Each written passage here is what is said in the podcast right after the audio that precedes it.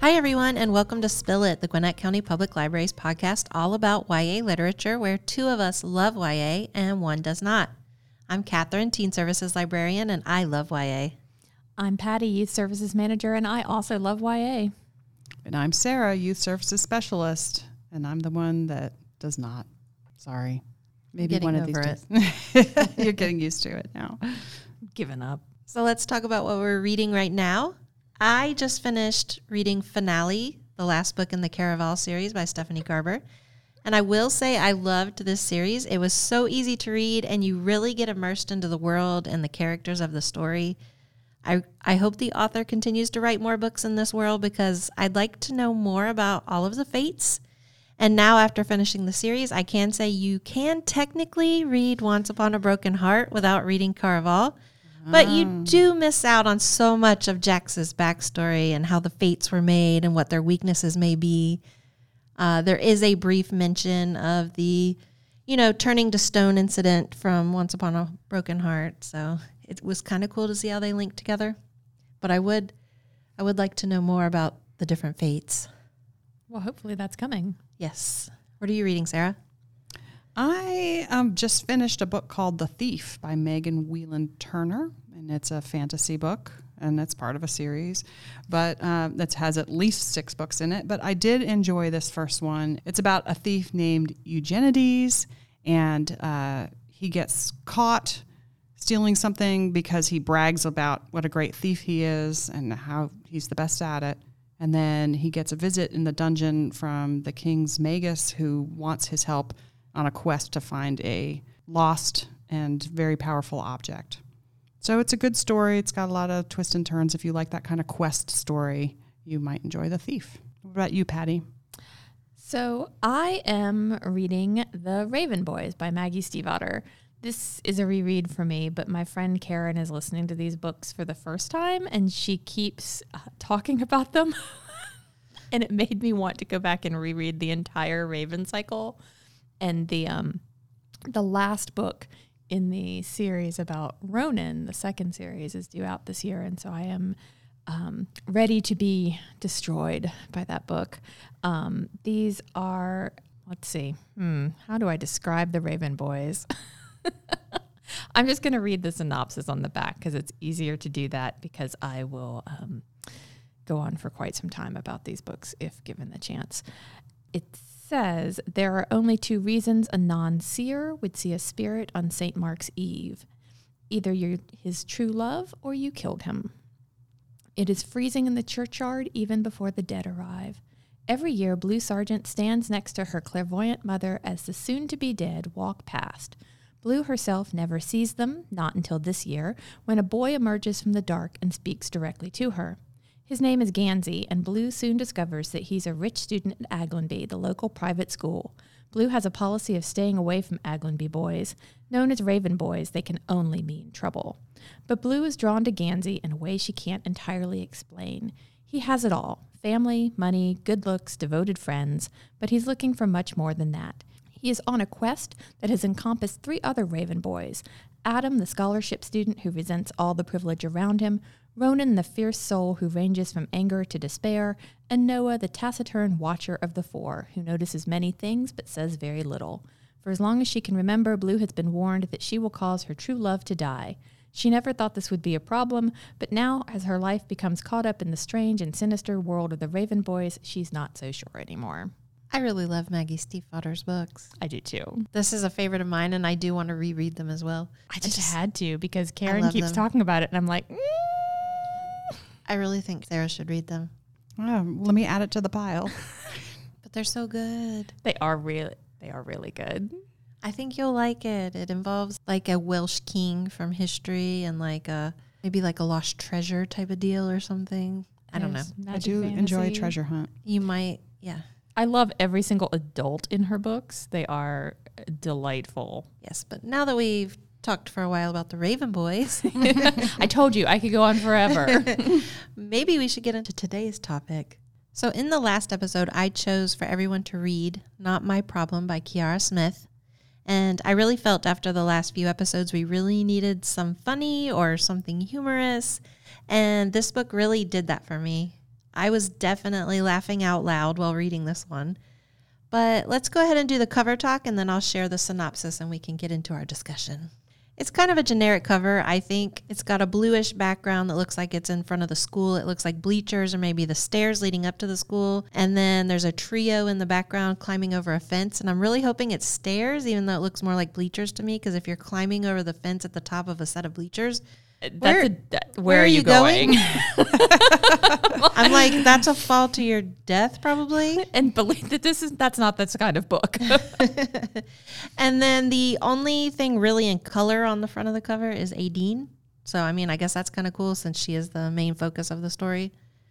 But other than that, I don't really have any strong feelings or opinions other than the, you know, fall to the death if you climb over the top of bleachers. this is one of those. It looks like a generic YA book. I probably wouldn't have picked it up if you had not recommended it. right. Same. Yeah, I just feel like it's sort of uh, white noise. It sort of just blends with the rest of those type of books. And I guess before we get all the way into it, I guess there's a couple trigger warnings for this one. There is parental alcohol abuse. Uh, there's some codependency. Language, if There- that's a thing that you care about. There is language, but here's a synopsis. Aideen has plenty of problems she can't fix. Her best and only friend is pulling away. Her mother's drinking problem is a constant concern. She's even running out of outlandish diseases to fake so she can skip PE.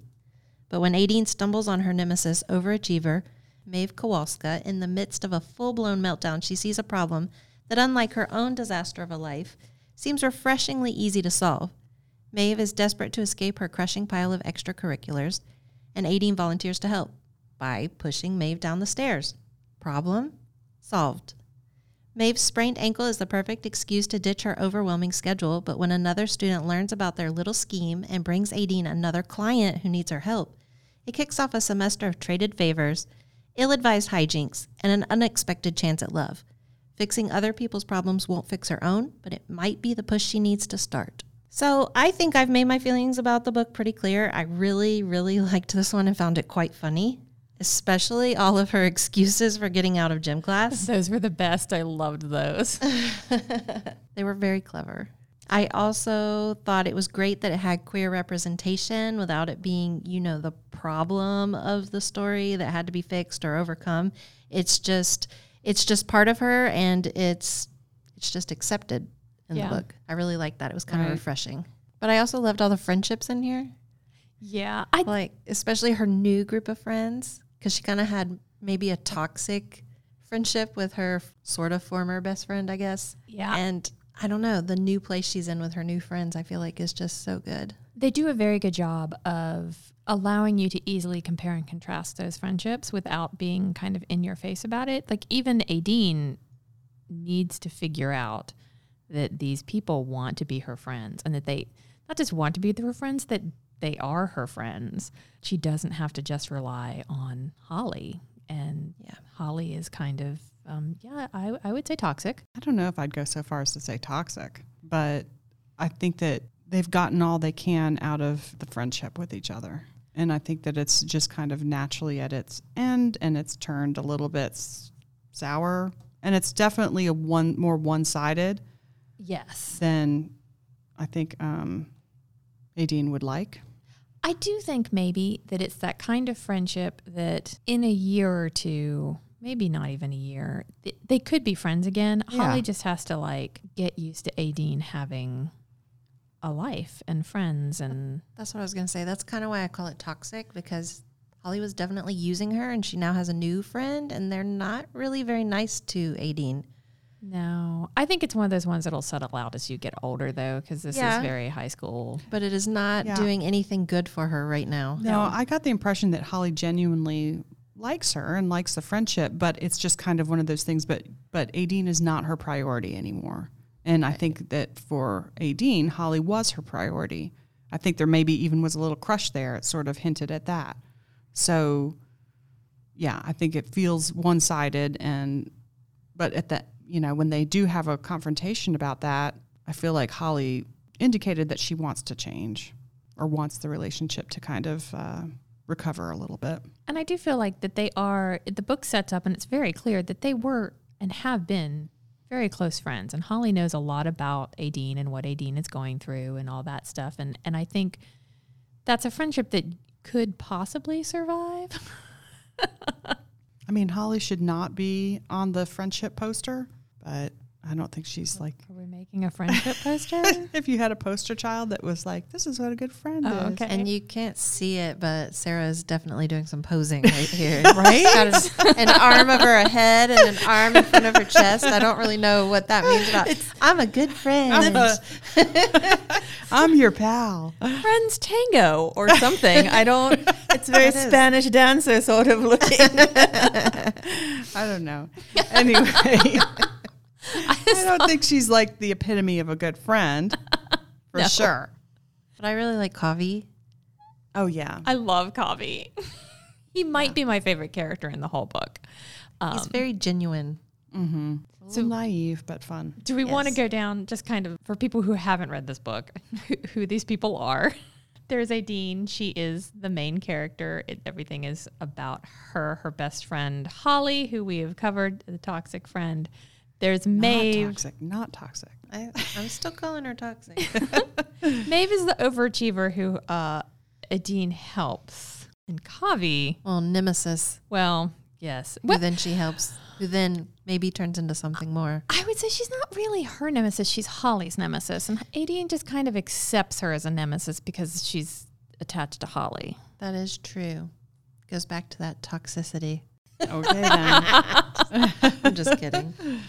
And those are the the main characters, but I also really love that there's a whole supporting cast of characters of like Orla, who is I love Orla. the girl who's she's in show choir, right? No, it's dance. She's the dance girl. And there is a show choir girl, and there's the the popular Instagram influencer girl, and her cousin. And she just Aideen kind of when she opens up and starts doing these favors for people, people get to know her.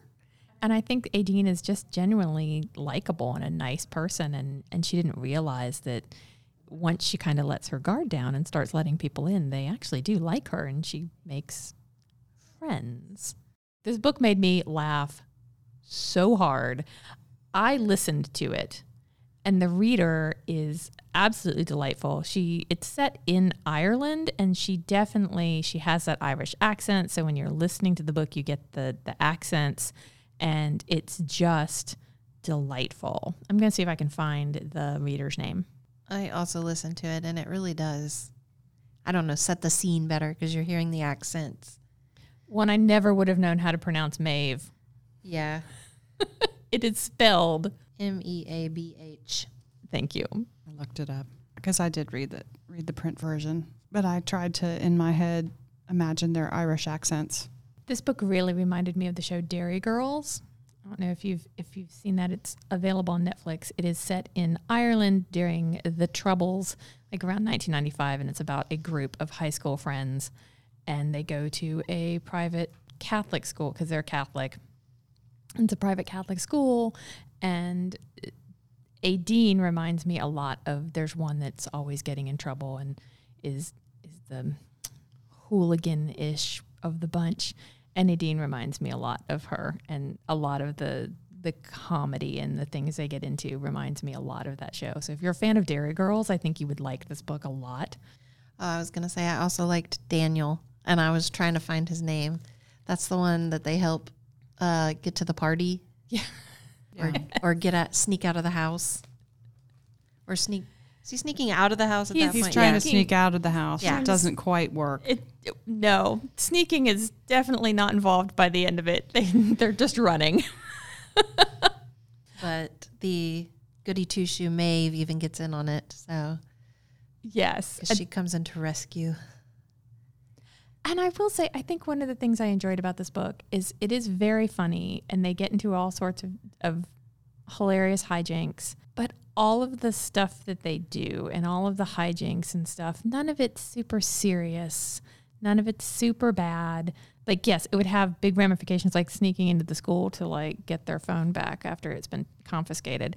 Yeah, you're breaking into the school and that that would be a big problem if you get caught. But like ultimately they're not there to cause any trouble. And I I like that this book is the humor is just very um, not wholesome, but you know what I mean. It's just it's teenage hijinks. I Yeah. could see myself getting into these problems if I was that age. I think wholesome's okay. I mean, I know there's there's language and that kind of stuff going on in it too, but I still find it wholesome because I think it's totally relatable.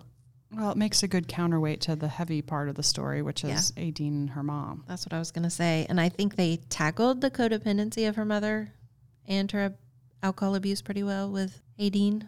I mean, I think they did a good job representing it. It felt very real. You really felt for Aideen Yeah. and you could see what she was going through and why maybe she was doing some of the things she was doing in her life. On top of the alcohol abuse, she also had like the relationships with another toxic relationship, really, with Aideen's father, right? Yeah, that was not. a that was just like a really messed up situation that she just mm-hmm. kept putting herself back in and then by default dragging Aideen back into it. Like, so, I mean, it all felt very real and I liked how it was like broken up. Like, they were these serious moments, but then there was all the humor, like the real teenage hijinks. And I thought it was good. Yeah. it definitely made me understand a little bit more about why Aideen is doing at, like as she is in in school. It also this book never really addresses it, but I do kind of wonder if Aideen has some sort of undiagnosed um, learning disability because she's she's very smart. Like like you were saying, we were joking about the notes that get her out of PE. That she she comes up with all these diseases, and she doesn't make them up. She comes up with these diseases, and she knows enough about them to like, well, some of them, to come up with like why they prevent her from participating in PE. And I think she's smart. Yeah. But And- she's just she's missed time because she's been out taking care of her mom. But I also think there was something she said about them when they were um, Meabh was teaching her math. Something about how like it made me think maybe she had dyslexia. Maybe. I didn't get that. I, I did also like she had other um, adult figures in her life, like her teacher seemed to really care, Yeah, like above and beyond care, like even did like a home check, came to see how she was doing. So I thought that was good that that positive influence was there. Um, but yeah, I don't know if it was just all the school she was having to miss because of her mom. She didn't really have a very present mother. So I mean, yeah. and I, think don't know if that added to it too, because I don't know, like even when t- in her younger years, how present was her mom then? How was was she making sure she was doing her schoolwork? Was she helping her with her reading? Was she helping her with? I would think a couple So- things are at play in my mind. One is that you don't have the energy anymore after you've been dealing with the anxiety that she's carrying around over is this mm-hmm. the time that my mom's going to fall off the wagon? And you know is this the time that my dad's going to mess everything up again? So you don't really have energy left to care about you know or put No. that into your schoolwork. And then also because you're dealing with some big real life problems solving a, an algebra problem feels very insignificant and like why waste my time on this i would think that that's some of it yeah. and I like that the book ends in a way that is it doesn't wrap everything up with a nice neat bow, but it ends in a hopeful note. And that ties into. I did find you a good standalone, Sarah. you did find me a good standalone but Aideen is still what i would refer to as a practical orphan because she has an absent father and a mother who you know while physically present is emotionally unavailable because of her her own issues Right. so I mean, I'm trying though. you are trying we made some progress We ticked off one of the boxes. We did check one of the boxes. There's also a little bit, I don't know if I'd go as far as to say enemies to lovers storyline, but there's a little bit of that going on in this too, which is not always my favorite. At least in this one, it's not like a true enemy. Right. Like, That's why I say it's she just kind of dipping hey. its toe into that, but not not really fully there. I don't know why I didn't like you because actually you're quite you're quite great. Yeah, there was some definitely. It's more like the Pride and Prejudice type, where Yeah. we have made assumptions about one another, and now we're going to find out those assumptions were incorrect. Oh, I always thought Pride and Prejudice was about like she saw his house and was like, "Hey, this is a nice house," and then she gets married to him. Okay, you need to reread I was gonna say, did you read Pride and Prejudice? Yes, multiple times and seen the movies, and she doesn't like him until she sees his house. Uh huh. Okay, then. Granted, other things happened then. I was too, like, but I was gonna say there's other things that happen between her hating him and seeing his house that might make her like him. well, he does give the world's worst proposal. Anyway, Anyway. So when I was doing research on this one, I noticed that Ciara Smith was credited on Goodreads for writing a book on European asylum law. And in her author Really? description in both Goodreads and Fantastic Fiction, she comments on this. And I think the one on Fantastic Fiction is what caught my attention first and what I think is the funniest. Because she says, Ciara Smith has done many things, but writing a book about European asylum law is not one of them. Goodreads doesn't believe this, though. So from now on, I'm taking credit for it. and I just thought that was funny. So clearly, humor is her thing. I like it. Yeah. Yeah, there was just she has a really lovely turn of phrase. Like eh, eh, you can just hear Aideen's sense of humor is very dry, and well, Maybe that's why I relate to AD, and I feel like I'm very dry. it, it feels very Irish. Um, and it's it's just so funny. Just the way she phrases things is so funny. I just like like even the first page. I knew I was gonna like it when she was like, "It started with Mabe Kowalska having a temper tantrum in the girls' changing room." You know a Mabe Kowalska, trust me. The intense overachiever type with no hobbies other than winning. The girl who will either run the world or become a supervillain dedicated to destroying it. Or maybe they're the same thing. She was weeping. No, not weeping. She was wailing and writhing on the floor. And I'm just like, I just love just the. Anyway, So if you liked Not My Problem, what other books should you read?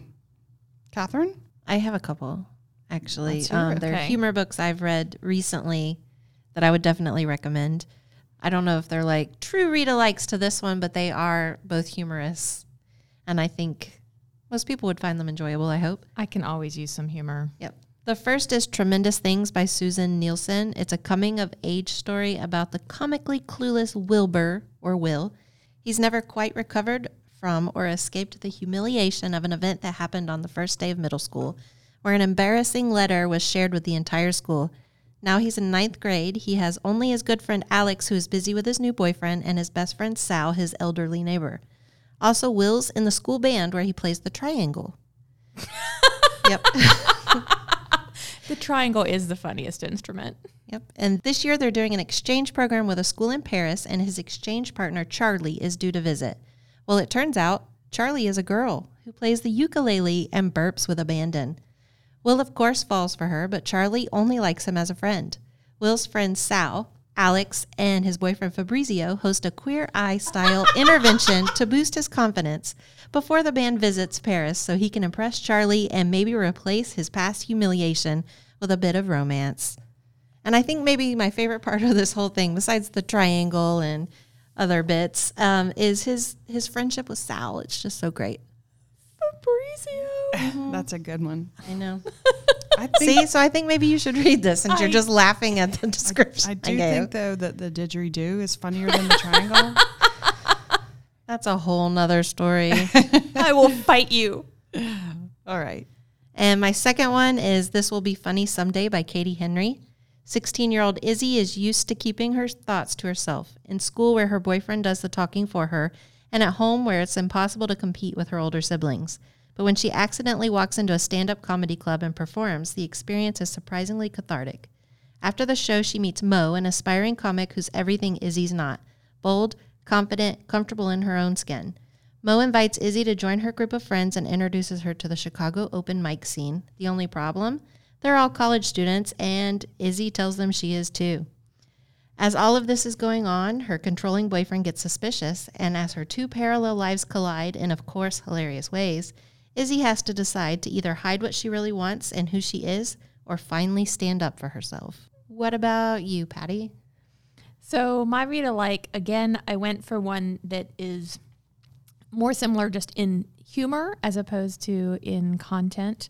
It is an older book. It came out in 2011. It is called Beauty Queens by Libba Bray. I love this book. this I went back and reread it when I was looking for a a read alike, and I still think it is funny. Um, I will read the synopsis because it's there is so much happening in this book to try to describe it i- is difficult. Uh, teen beauty queens. Mhm. A lost island, mysteries and dangers, no access to email, and the spirit of fierce feral competition that lives deep in the heart of every girl, a savage brutality that can only be revealed by a journey into the heart of non exfoliated darkness. The horror, the horror. When a plane crash strands 13 teen beauty contestants on a mysterious island, they struggle to survive, to get along with one another, to combat the island's other diabolical occupants, and to learn the dance numbers just in case they're rescued in time for the competition. This book, Libba Bray's sense of humor is crazy. It is all over the place. And this book is very much a, it's like if you took Drop Dead Gorgeous, Mean Girls, and Lord of the Flies and put it in a blender. this would be the product of that. There is there's a reality TV show competition involving pirates. There are evil people living on this island that are trying to take out the teen girls, and these teen girls are beauty queens, which means they are going to be the best survivors of a plane crash ever and that is Miss Texas, and she is going to whip them into shape. And she is, by God, when they get rescued, they are going to look amazing, and they are going to survive. And it's everything kind of goes um, off the rails a little bit, even more than a plane crash would lead you to believe. There's, it's just a wonderful group of girls, and each one is very unique and different. And this book about teen beauty queens is probably one of the most feminist books I have read, which sounds very strange, but it is. I laughed through the whole thing. It is absolutely ridiculous and it's a lot of fun. And if you like Not My Problem and you like the humor in Not My Problem, I think you will like the humor in Beauty Queens. It's dry and ridiculous and and even though the stakes are a little higher because stranded on a desert island, it feels very similar. What about you, Sarah? I read one that is called Fat Vampire, colon, a never coming of age story by Adam Rex. And the synopsis is after being bitten by a vampire, not only is 15 year old Doug doomed eternally to be fat, but now he must also save himself from the desperate host of a public access cable vampire hunting television show that is on the verge of cancellation. So this book um, is really about Doug and his friend Jay, and uh, Doug trying to navigate what it is to be a vampire without, at least at the beginning, trying to hurt people. And uh, it is funny. It's funnier at the beginning than it is at the end, I will say. And because Doug, as a protagonist, isn't really always the most likable of fellows. Um, but I do think it's worth a read, or in my case, a listen. I listened to the audiobook version. But if you like vampires and a little bit of humor with your vampires, maybe check out Fat Vampire by Adam Rex. There's a different book also called Fat Vampire by a different author. You want the Adam Rex version. So now we're at the part of the episode where we'll assign our next book choice, and this time it's Patty's turn. So take it away, Patty. Next time, we're going to read a graphic novel, and the one I picked is Check Please by Ngozi Ukazu. Uh, this is, there's two books. The first one is hashtag hockey, and the second book is Sticks and Scones. This is a story about Eric Bittle, a former junior figure skater who goes to Samwell College and plays on the men's hockey team. He is from Georgia and he is a pie baker. And it is the story of his four years at college. So now that we've shared our opinions with you, do you want to share your opinions with us? Spill Lit has a new email address where you can send us a message. Tell us what you like about the show, recommend a book for us to read, share your opinion about a book that we've already reviewed, or just say hi. Everyone who sends us an email will be entered into a drawing to win a free YA book. Our email address is spillit, that's S P I L L L, that's three L's, I T, at gwinnettpl.org. Write today. We'd love to hear from you.